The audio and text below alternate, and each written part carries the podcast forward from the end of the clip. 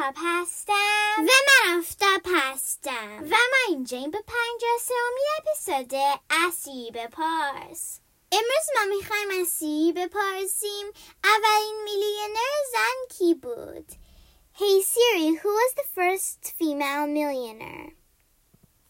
Here's an answer from mentalfloss.com. Madam C.J. Walker, the first self-made female millionaire in the U.S. سی می‌گوید مدام سی جی واکر اولین میلیونر زن توی آمریکا بود. مدام سی جی واکر سیاه پوست بود و تازه قانون بردهداری در آمریکا برداشته شده بود. هنوز سیاه پوستا خیلی فقیر بودند و مردم هنوز خیلی با سیاه پوستا عادلانه رفتار نمی کردن. با همین خاطر نقشش در تاریخ سیاه پوستا خیلی مهم بود. تا اپیزود بعدی خداحافظ